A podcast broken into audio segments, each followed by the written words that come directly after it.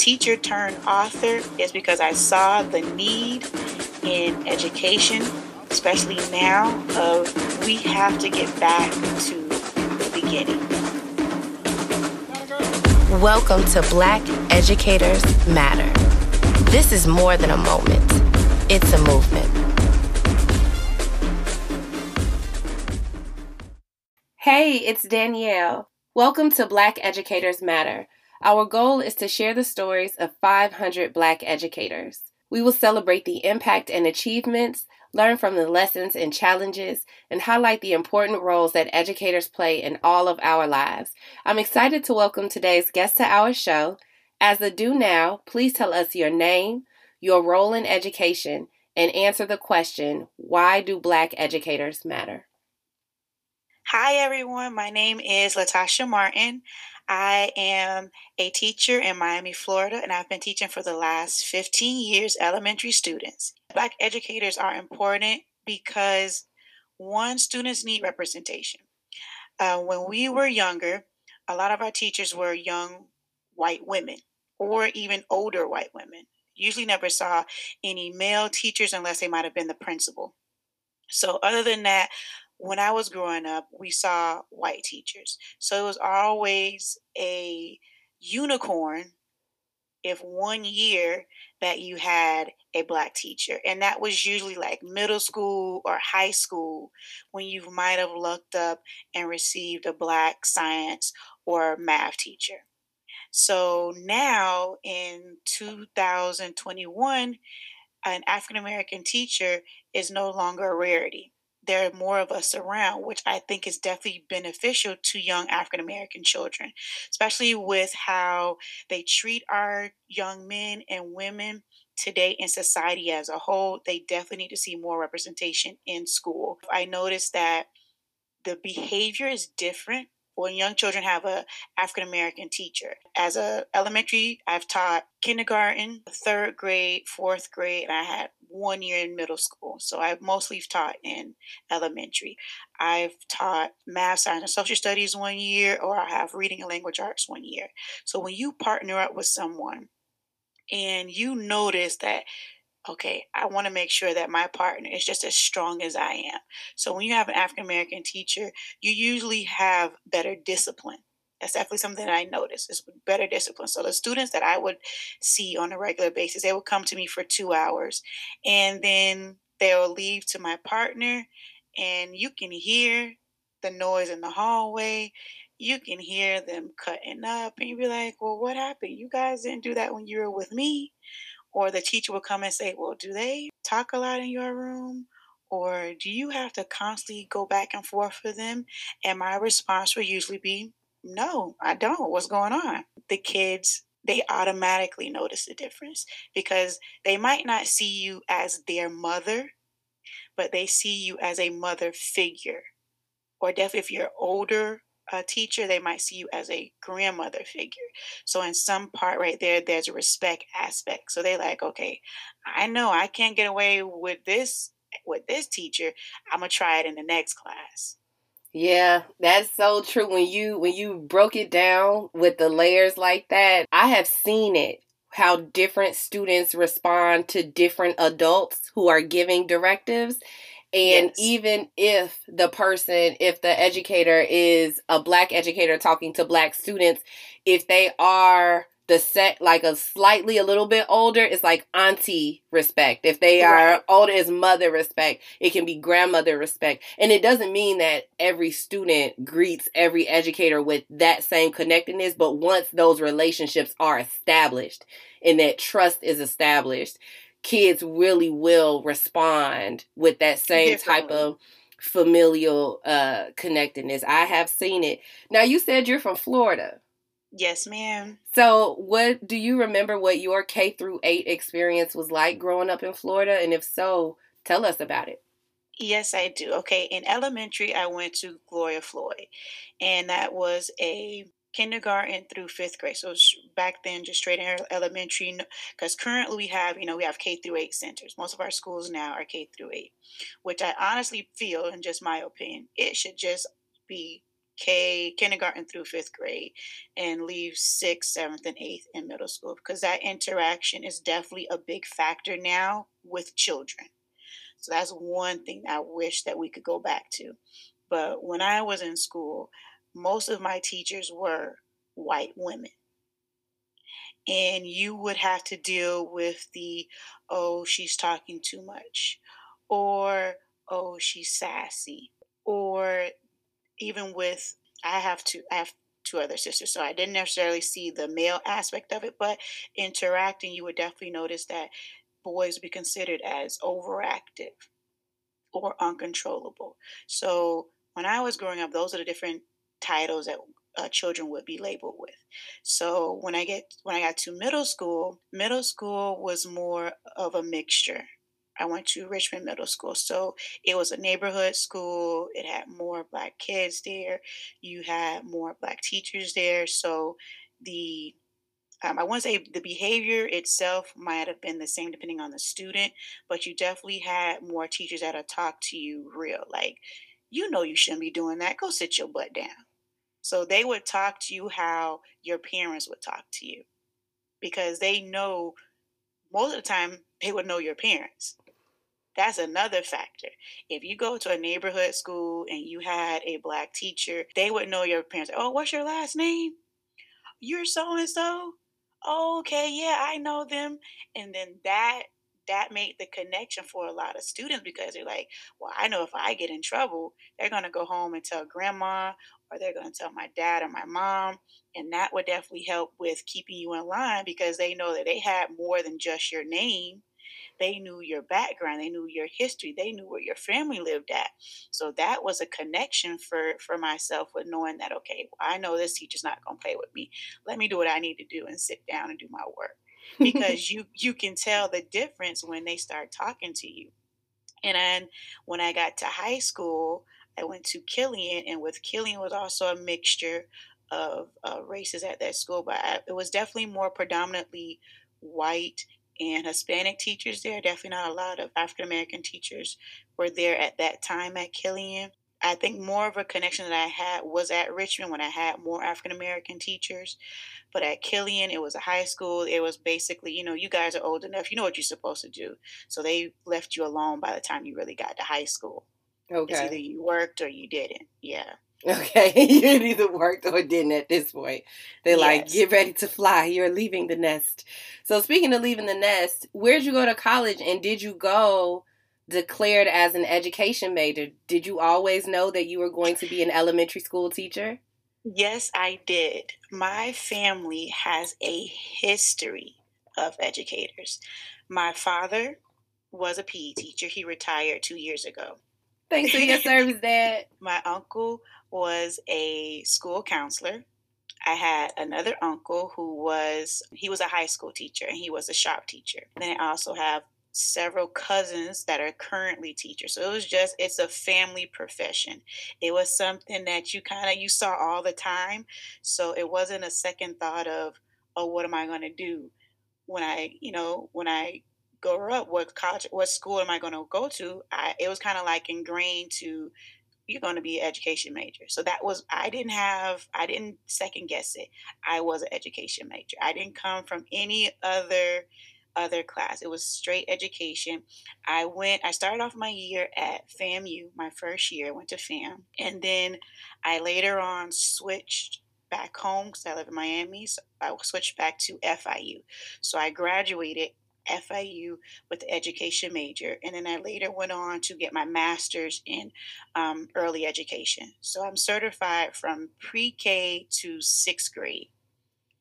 It's so, so incredible that, that, you are mm-hmm. from a family of educators, but like you started the episode talking about how for some students, they view black teachers as a unicorn, but you were surrounded by unicorns. I was. I was lucky enough to have I didn't you didn't always see it in the school that you went to, but you knew that other people in your family were educators. So that was definitely something that it wasn't lost on us that yeah you can be a teacher. It wasn't difficult. You can be a principal if you wanted to. Um, that was honestly not my goal. I'm happy with being in the classroom but definitely cousins, principals, teachers, counselors. So it's something that we've always seen. They always talked about it. Education was always a major factor in my family. It was, you know, you can't get any grades lower than a B. Because as a, a house full of teachers, that, you know, you have to represent them. You can't go to school failing or cutting up, misbehaving. It's like, but your dad's a teacher. Why are you here misbehaving when you know better? Speaking of connectedness, does a shared sense of identity exist between you and your black students? And if so, how did you identify that? I would say yes and no. So there is definitely an identity when you walk through the door, they look at you. They're like, oh, okay, she's a teacher. They connect with the fact that you are a black teacher first. That's the first connection that they make. And then that first week of school for all the new teachers out there, they're going to try you that first month. That first month of school, whether no matter what race you are, they're going to try you. And then that's when you have to hone in to those, you know, those African American roots that we have that the kids can relate to, that you start talking, you know, you talk talk their language. It's not, oh, can you please go sit down? It's you know better than that. Can you please go to your seat and do what you're supposed to do? You have to speak in a way that they're used to. So, coming from that same culture, you know what words to say to them that they can understand that they can connect to. So they know, okay, she knows exactly what I'm saying. She knows what I need to do. That's a first connection that you make that they can relate to with you using their own language, using their their codes, use you know their dances that you could you when you're trying to teach them the lesson, you find uh, lessons that have hip hop music in it. You find people. Um, you find other educators that are rapping to different topics that you're focused on. So that's how the connection that you first make. And then the second part that I said is like a yes and a no. It's first because you make the connection because of your culture, because of your race. But then that second aspect is okay, how much of a background does a child have at home? How much support does a child have at home? Because that's one thing that I do feel with our race as a whole that there there's a disconnect there some students are losing that disconnect. So then you, as a teacher, now become more of a mother figure because now you're going, you're switching to now, I'm not just teaching you. Now I have to teach you some, you know, I have to teach you some how to behave. Okay, what is being polite? So now I have to turn into a different role. So I'm not I'm no longer just your teacher. I'm just not focusing only on teaching you, you know, how to spell or teaching or working on reading comprehension. Now I have to back up a little bit. Before I can teach you reading and comprehension, I need to teach you some respect. I have to teach you first how to speak to me. Because I'm not Miss, I'm not A, because they, they'll try you first with that. Miss, no, sweetheart. Miss Martin, how may I help you?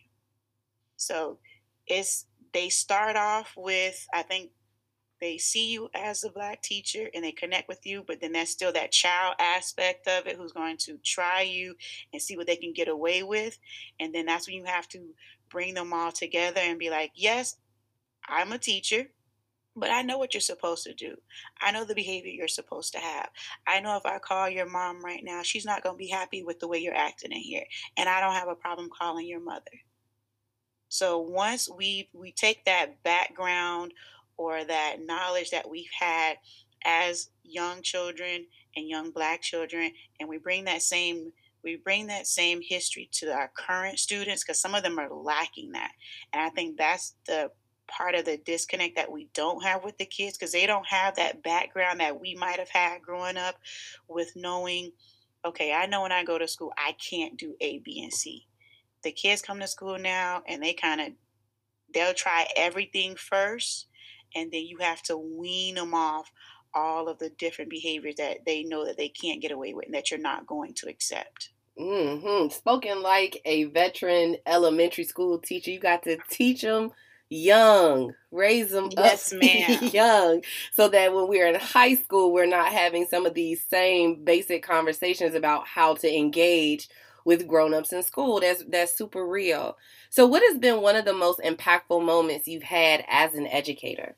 And how long have you said you've been teaching? 15 I thought years. you said 15 years. I Yes. started out the gate teaching. So I graduated uh, 2005. So I have been teaching since 2005, a break in between to have my second child. But other than that, I've been in I've been in there for the long haul. So what's been a super impactful moment you've had as you reflect over the last 15 years? What I would say is impactful is what you notice the change over the years. That is definitely impactful for a lot of teachers, not just as an African American teacher, but as a teacher as a whole. Uh, when we first started out in 2005, it was education was great. We had a plan. You knew your role, you knew your responsibilities. But as the years progressed, more was placed onto teachers, more responsibilities placed onto you, uh, more duties, and then that each year they would add on to your responsibility. They would add on to your class size. That was another major factor as we progressed through the years. Class sizes got bigger, responsibility got bigger, funding got smaller. So that's definitely impactful for teachers as a whole. As an African American teacher, when you first enter a school, oh, new teachers, please choose the right school out the gate because they will definitely put you in one of those struggling schools that no one wants to go to. So they say, okay, you're a new teacher, we're going to put you here.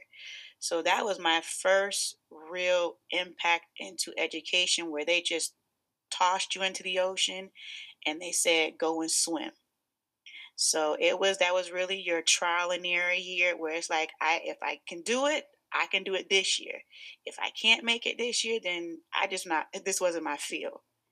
So the first year was one of those years where you kind of went home, you cried a little bit, you sat in your car for extra 30 minutes just to, you know, debrief your day, to relax and tell yourself, you know, I could do this, it's going to be okay. So your first year is always your hardest year. Then your impactful year is when you get to year five, when you realize, okay, I have some of this down. I know what I'm doing. I have built up my classroom management skills. Now, by year five, I kind of worked on um, colleagues because that's definitely as big for teachers finding you a circle that you can talk with whether it's good or bad that can relate to the same issues that you're dealing with building a bond with someone that's impactful and by the 15th year it's realizing that you're here. You've made this decision you're in it you're going to keep going till you reach that 30 year mark as 15 you're right in the middle that you're in the pocket where you choose Am I just going to choose something else and start a whole new career? Am I going to keep pushing forward? So at 15, the impactful year is just figuring out your decision making. Can you stay the course with all of the different changes that's going on? Can you stay the course and continue within education? And that's always the roughest thing for teachers. They usually, the statistics say by the fifth year, that's usually when most teachers drop out. Mm-hmm. So when they talk to you and you tell them how long you've been teaching, they're like, "Okay, you're a veteran. You're you know what's going on. So you this is your time where you kind of share the information with other teachers, with new teachers coming in. So you can be a blessing to someone else. So that's definitely something that I would share with a new teacher when they come in now. Like, make sure this is what you want to do because there have been a lot of changes over the years within education. A lot of changes. Mm-hmm. Thank you for sharing that. You you gave so much real feedback that people probably won't even recognize how valuable it is until they are in it, especially for like first year educators or people stepping into a new role. Having that space after work to sit and debrief and talk yourself through it and and say I'm coming back tomorrow it doesn't make you bad it doesn't make you weak it doesn't make you like it doesn't mean that you don't belong here it's just so incredibly different And to be right. in that space is so many different influences and factors that educators are dealing with every day. So thank you for kind of walking through some of those tips. Also about like finding that circle and people that you can connect with and support with you and pour back into you after you spent time pouring into the families and communities that you're serving. So you mentioned like all of the different changes that have happened in education over the years, and that leads me to this question. What is the state of education in Black America and how did we get here? That is a very divisive question because there are so many factors that will play into that. My own opinion, I've, I work in a Title I school. Um, I've not always worked in a Title One school. My first five years, Title One school. Then I was the next five years, I was in the A school. Last five years, I'm back to Title One. So you're able to see a dramatic difference between the two levels. So, as an example, a title, um, an A school, you have great funding, you have great parent participation. The class numbers, for the most part, are at required state level or sometimes even smaller. And then people appreciate you a little bit more at a at a A school where people would drop off gifts for the teachers, snacks, coffee. I can definitely say when I was at the A school for five years, each year, Christmas, Valentine's Day, they would bring you loads of stuff just to say thank you. They appreciate you dealing with their child. And that's when I taught kindergarten for five years. And I had the I had an inclusion kindergarten classroom. They appreciated the work that you were doing. They appreciate how your their child loved coming to your class. Now, when I go to a Title One school, there's less funding, more students, more behavior issues. And with a Title One school, that could be predominantly Black or Hispanic schools. And there are a lot of factors that play into why that is a struggle now in education. When I was younger, you had community, you had grandparents, that were active in the community. They would work in the library. They would do a bake sale. Um, they would they would participate in their grandchild's day. They were retired, they were home, they would be happy to go to sit in a classroom, cut paper for you, help the teacher with any project or go on field trips. Now you definitely don't see that support. Back the African American community was a tighter, a tighter fit. We worked together, we supported each other, we helped. If your child was acting up, you knew if Miss Harris saw you that she was going to tell your grandmother or your mom before you even got home what you were doing. Now it's don't talk to my child. Don't tell me what my child is doing. What are you doing to my child?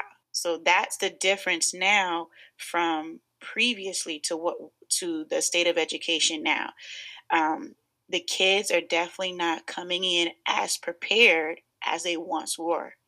Each year, the level of comprehension drops.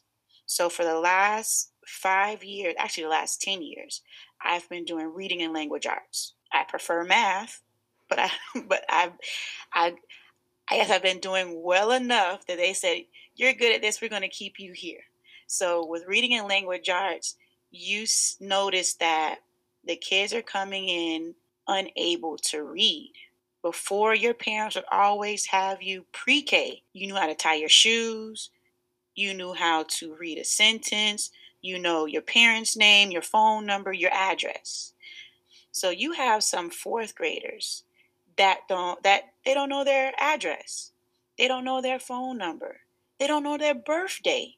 Okay, sweetheart, what's your birthday? Let me see. What? Okay, what month were you born in? What year were you born? So you have to break it down even further for them instead of just saying, What's your birthday? So the state of education is declining in some areas.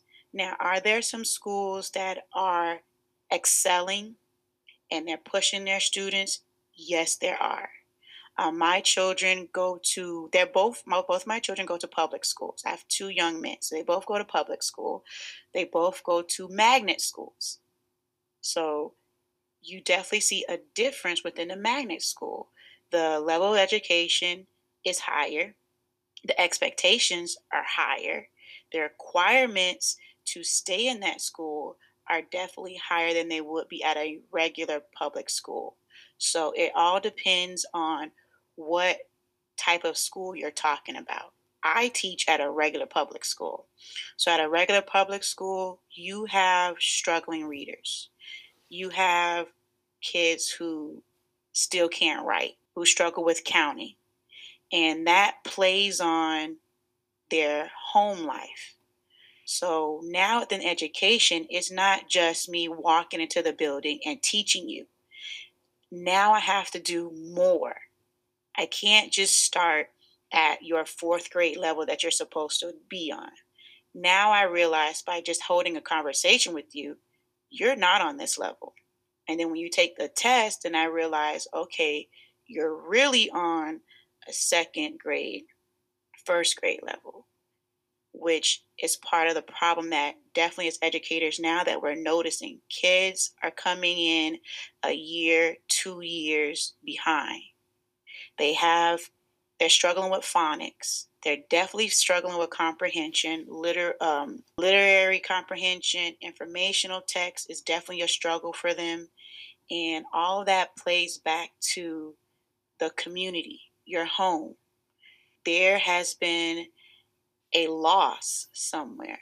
Somewhere, mom, dad is not, they're no longer sitting with them and talking to them and reading to them at home like our parents have that they did when we were younger. We would sit down in the evening, they ask you about your day, you would tell them what topics you did in class. Okay, they would ask you, is there anything you're struggling with? Anything you need me to help you with?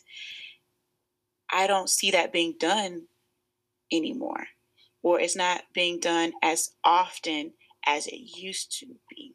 And I think that's the problem that's affecting education right now. And that's the problem why a lot of teachers are dropping out because there's so much being put on our plate that's more than just teaching. This is just one of many stories, and we want to keep the conversation going. Follow us on Instagram at blackeducators.matter. Visit us online at www.blackeducatorsmatter.org. Help build the movement by joining our Patreon. Now, let's get back to our Project 500 podcast.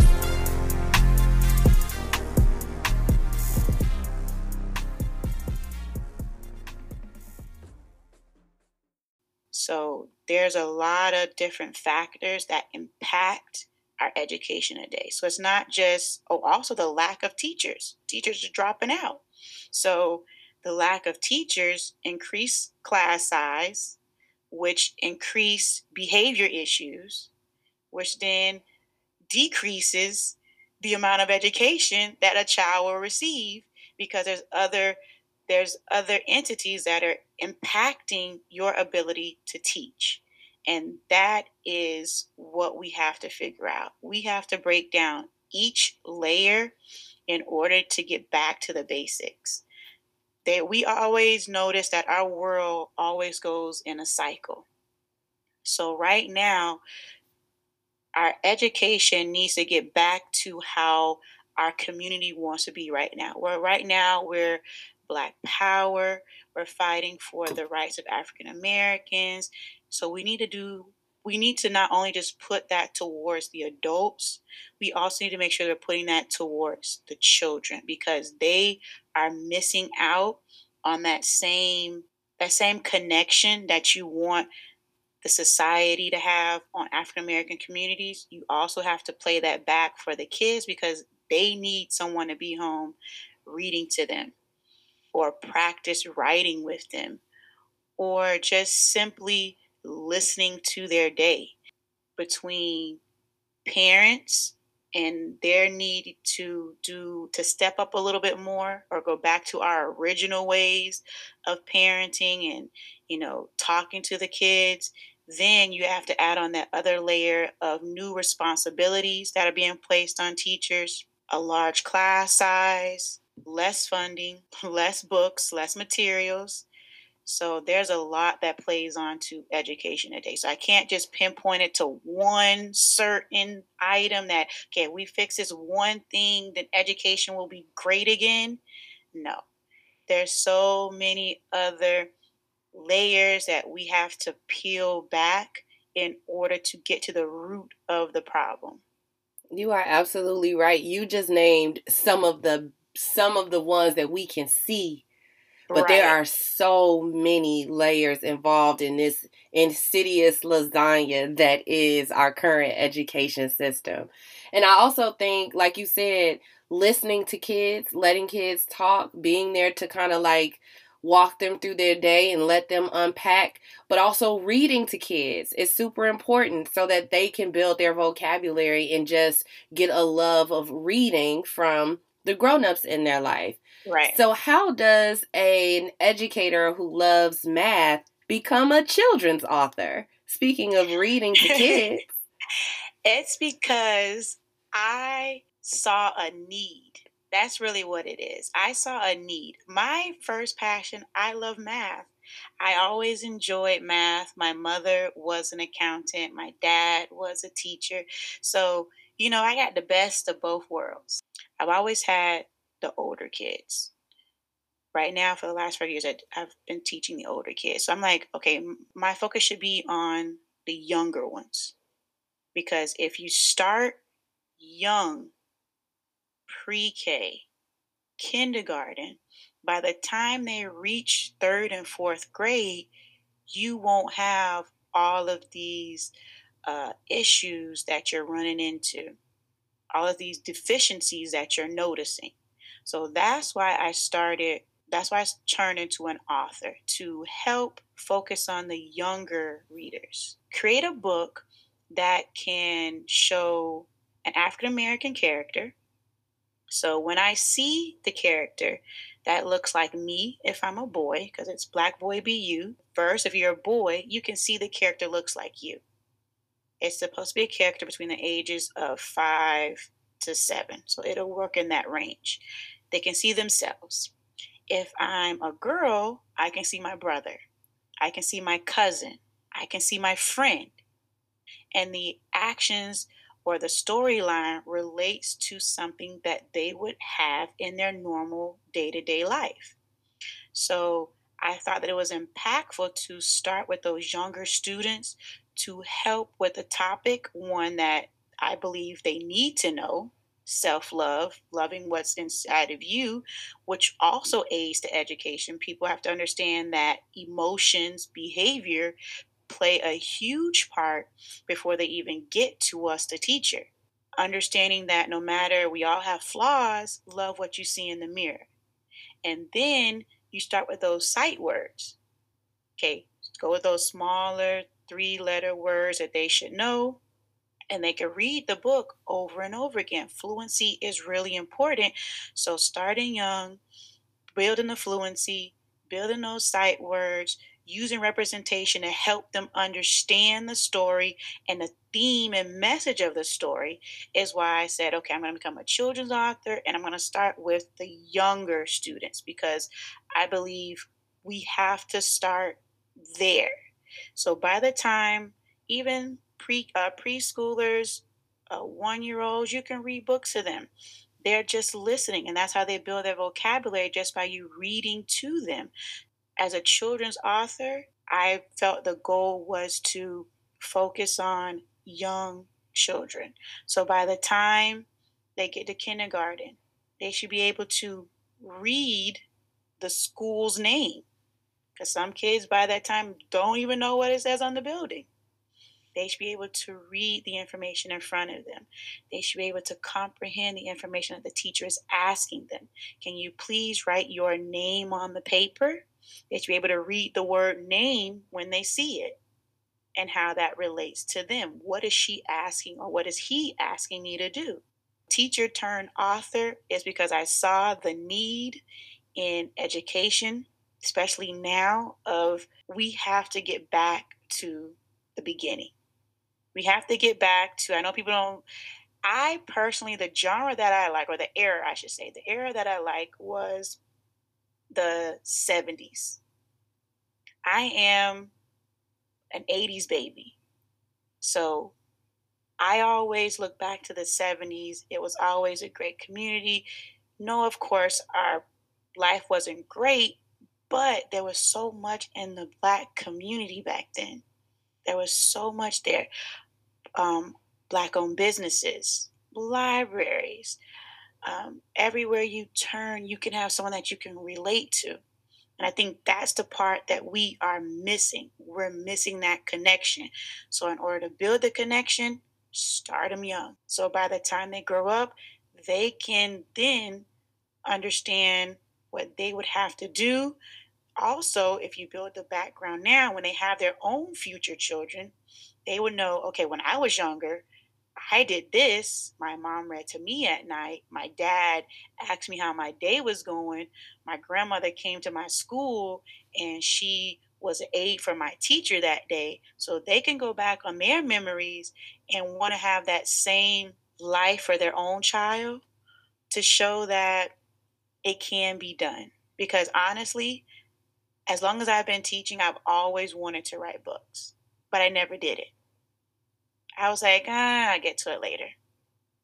Oh, I have this to do. I have that to do. I got to run around with the kids. I have to do this. I have to, I got to do this lesson plan. I have to go to this meeting. So it's always not taking enough time for yourself to get it done and not thinking you can get it done. And then I just finally sat down. I was like, okay, now, unfortunate, you know, our fortunate situation going on right now, we're stuck in COVID. We were home.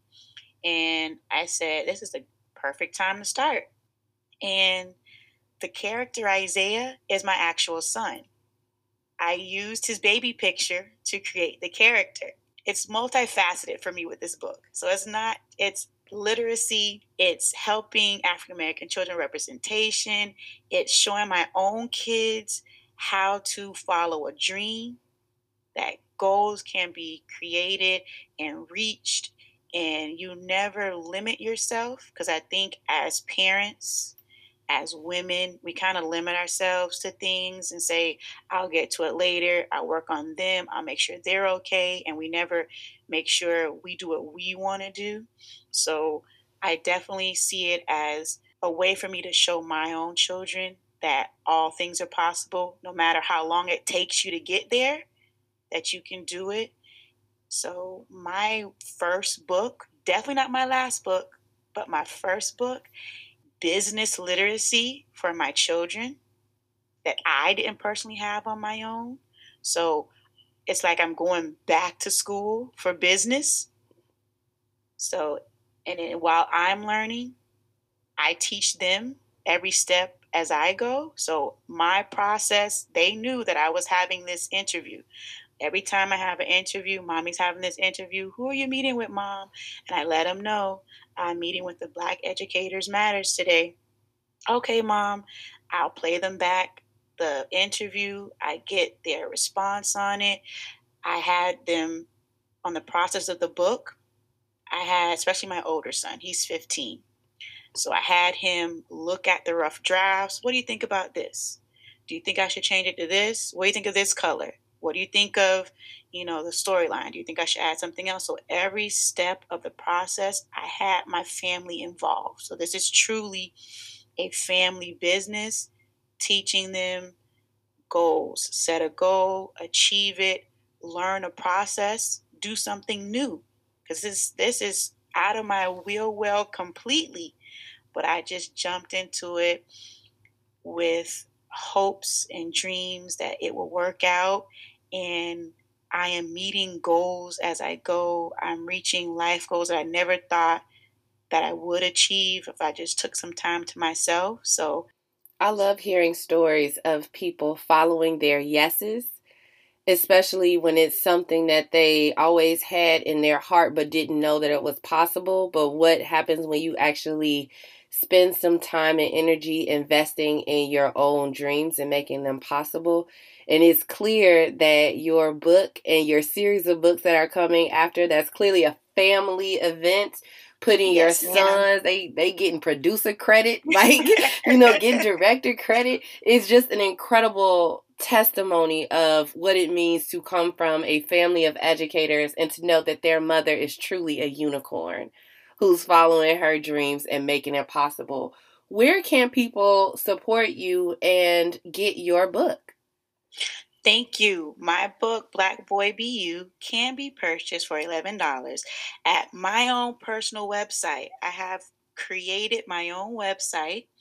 It is www.martin, M A R T I N, children's, C H I L D R E N S, books, B O O K S dot com. I have also, and it launched yesterday before I even talked to you, I have an app. My book app. It's up. What? It is on Google Play.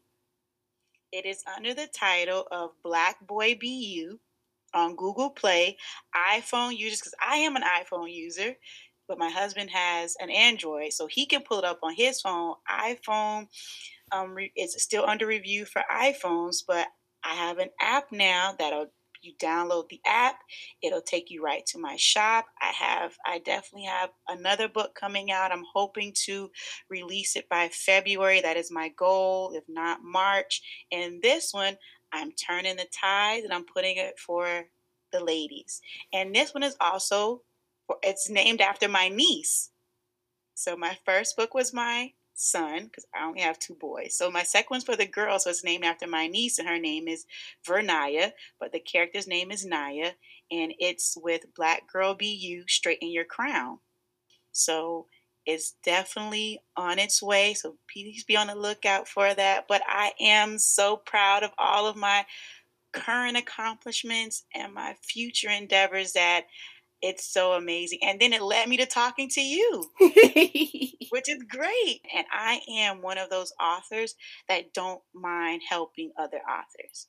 So I do have on my website, you subscribe, I give a free lesson plan with the book. I send you author tips. And it's not something brand new. I tell you my journey and what I'm using so incredibly generous. I'm telling you, you really are a unicorn. Thank you so much for sharing your story, for sharing your process, for sharing your wisdom, everything that you are sharing in order to, because, like you said, you saw a need. Oh, you saw a need. Are there any Black educators that you would like to thank? Yes. When I was, I thought long and hard when I saw this question, and I was like, who really impacted my life when I my journey of education started when I will well not started but it ended with my senior year. It was our internship and please understand for our new teachers, yeah, that internship is not a paid internship. I know there's other colleges where you get a paid internship, but teaching is not one of them. So I I don't remember the name of the school I went to, but it was the teacher within my internship, Miss Poolglass. And I remember her name because she had a, a, a weird name. I was like, oh, Poolglass, that's so un, un, that's so unique. So it always stuck with me. And what she did was she also had, it was elementary school, and she had, if I'm correct, fourth or fifth grade students. And the first two weeks, I just followed her. I listened to her, I watched her, then it was my turn. She saw that I was nervous. And then she she let me, you know, go through my lesson. And then she sat me down after class and she told me exactly what I did wrong, what my strengths were, and she told me what I needed to do. So, as an example, I am a great organizer. I that's my passion. Like I could sit, I can do papers, folders all day, whatever you want. And she noticed that skill. So she said, You're great at organizing. She said, That's that's not something you need to focus on. She says, You have to focus on the lesson itself because it was this is real old school i don't know if i'm dating myself but back then you know you had the maps that you had to pull down okay So it was the map that you had to pull down. And I'm not knowing that, you know, if you pull a little bit hard, it's like you pull it down a little harder, it'll snap into place and stay. Yeah. But I I didn't know that. So Did you I'm hold it down? I was holding it. I was holding the map. So she let me go through the lesson and she was like, sweetheart, you don't have to hold the map. Oh. You just do this and it'll lock in place. So she she she she watched my process and then she told me what I which I love. So she sat me down and she told me everything that I needed to correct. And then at the end, she told me because it was what it was a six weeks process. So for the end of the um senior year before graduation, she was like, "Okay, you did great with this. You should still work on this. You know, before you start, this these are the things that you have to um, practice with." So she took the time to explain to me what I did wrong. She took the time to help me to ensure that I can do better when I become an actual teacher. And she was a black teacher. She was an older woman. I think that was her last year too, because she told me that she didn't plan on being, she didn't plan on taking on any interns that year because she was getting ready to retire. Don't see that's So- that grandma, that's that auntie Yeah. relationship. How you go? I didn't plan on. i I'm re- I'm out of here. I'm retiring. Oh, I love them. I love them. It was it was at the end and she just so happened to accept another intern and it was just me. So I was definitely blessed to have that interaction with that black teacher. She told me exactly what I needed to know. She wasn't rude or snappy. She just broke it down to a level to make sure that I comprehended all of the issues that I needed to correct before someone else told me. Shout out to Miss Poolglass say. because that's Yeah. exactly what you said early on in the advice with talking to students and building connections is like speak the language that they understand, like using their language to break it down. So she did to you the same thing that you are doing to your students to build those relationships. So shout out to her. You really have been blessed to be surrounded by amazing black educators. See, so much more than unicorns. So much more. We really are They everywhere. are. Thank you for sharing your story again. Thank you for um, your books and sharing your website and everything that you are working on in the future. And just again, everything that you've done, it was, it is, and it always will be worth it. So thank you. Thank you for inviting me. I am definitely honored to be here. Thank you for listening to this episode of Black Educators Matter. Are you ready to share your story? Visit us online at www.blackeducatorsmatter.org to sign up. Remember, make excellence equitable and thank a Black teacher today.